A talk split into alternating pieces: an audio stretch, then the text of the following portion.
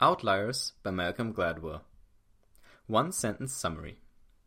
Outliers explains why the self made man is a myth and what truly lies behind the success of the best people in their field, which is often a series of lucky events, rare opportunities, and other external factors which are out of our control.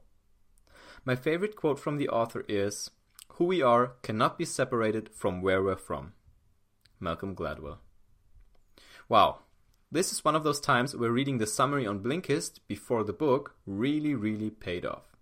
The only thing I knew about Malcolm Gladwell's book Outliers was that this is the book that the 10,000 hour rule came from. The rule says to become world class at anything, you have to put in 10,000 hours of practice, which equals about 5 years of uninterrupted 40 hour work weeks worth of practice. In reality, it's often closer to 10 years. Therefore, I expected the book to be about deliberate practice and how success is in your own hands if you work hard enough. Boy, was I wrong. This book argues the exact opposite. Here are three great lessons from it. 1. After you cross a certain skill threshold, your abilities won't help you. 2. The month you're born in matters. 3. Asians are good at math because where you come from matters. Outliers, Lesson 1. After you cross a certain skill threshold, your abilities won't help you. This answers the question what does it take to become truly great in any given field? To debunk the myth of the self made man, which might be the most popular myth of our time, Gladwell first looked at how much your skills really influence where you end up in life. Of course, practice matters, and so do genetic predispositions in sports, but their influence is limited. As it turns out, once you cross a certain threshold with your skills and abilities, any extra won't do you much good. For example, since the 1980s, the average height of an NBA basketball player has been 6 foot 7. Even if you grow to be 7 foot tall, those additional inches won't give you a huge advantage over other players. Gladwell also looked at law school students and their performance. Some law schools lower their admission requirements for racial minorities. And even though these students tend to perform worse than their non minority peers both before and in law school, this gap completely disappears once they graduate. They make the same valuable contributions, get paid just as much, and receive as many honors as their peers. Why? Because once you've reached a certain level of legal expertise, other factors start to take over and influence your career, like social skills, how good your network is, and even catching a lucky break. Outliers, Lesson 2. Being born in the wrong month can put you at a disadvantage. This answers the question how important is the month that I was born in? Remember when you saw an 8th grader in high school date a 10th grader? You were probably shocked. He's two years older than her. That's insane. I still remember the comments. It was a huge deal in our school. However, when you're 40 and take your wife to dinner with the neighbors, nobody would be surprised to hear she's 38, 42, or even several more years older or younger than you. That's because relative age matters, especially when you're young. How old you are compared to your peers can give you a huge advantage or disadvantage, for example, in sports. Gladwell found out that most professional Canadian hockey players who end up in the NHL are born in the first half of the year. In fact, twice as many have birthdays in the first quarter as in the last.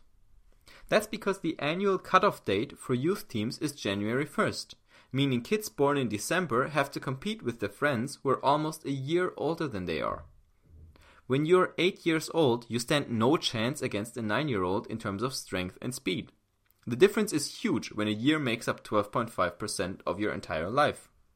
Think through your own life. This happens all the time. I remember being born early in 1991. Always sucked in school because 1990 was often the cutoff year for sports teams due to the way the German school year is set. Outliers, Lesson 3. Asians are good at math because where you come from matters. This answers the question how does the location of your birth influence your life?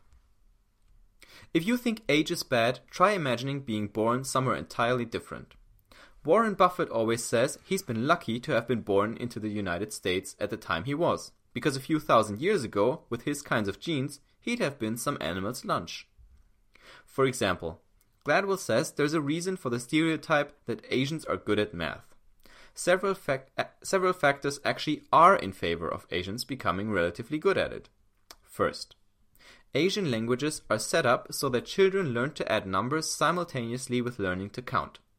Second, hundreds of years of building a traditional culture around farming rice has instilled a great sense of discipline into Asian culture.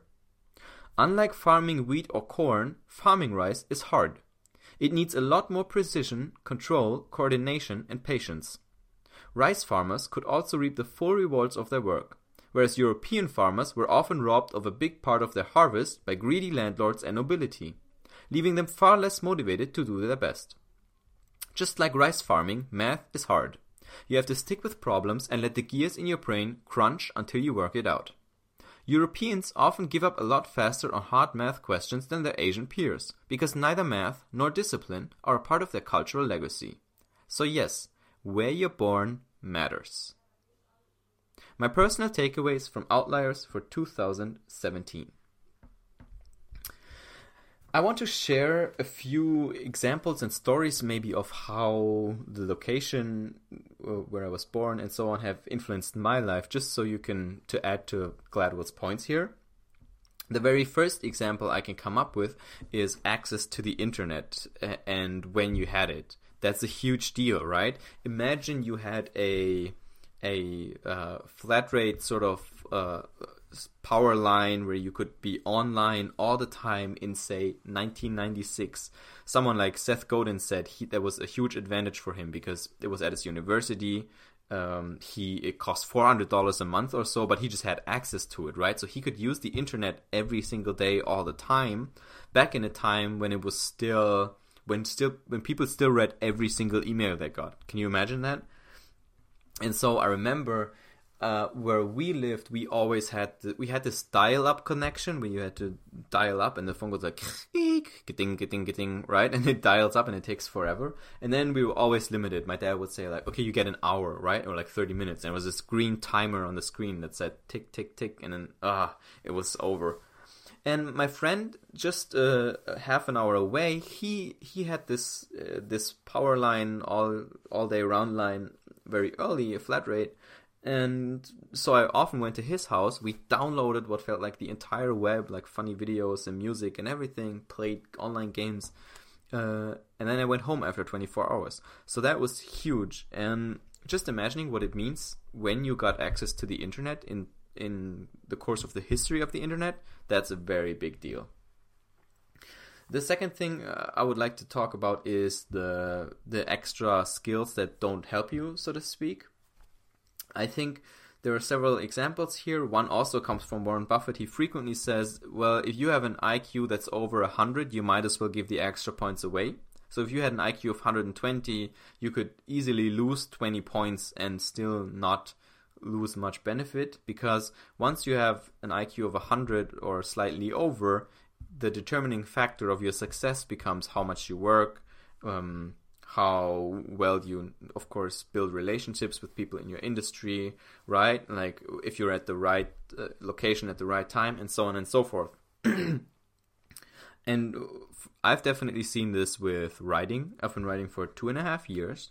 And just recently i posted on quora on facebook that um, the number of my quora views went up. And in the first i think 60 days i got a million views. And then in another 30 days i got another million views and below the post, I wrote, yeah, see, um, there's all these posts that, that say, like, oh, yeah, look, I did this in 60 days and then another 30 days. You can do it too. And I said, all these posts are bullshit because what they don't factor into is that I've been writing for 2.5 years, right? So I've been building this skill set, and now I can just take that skill set to various places and obviously uh, be successful faster, quote unquote, than others might be. And that's not always easy to see, but someone you, who is successful on the outside will usually have put in the time to get their skill set to the level where they can just take it different places and then win faster. So keep that in mind. Um, your life is just more than the sum of its parts, and you can't untangle these things and say, write for X days, get Y results. It just doesn't work that way. I think Outliers is a great book to remind us of that.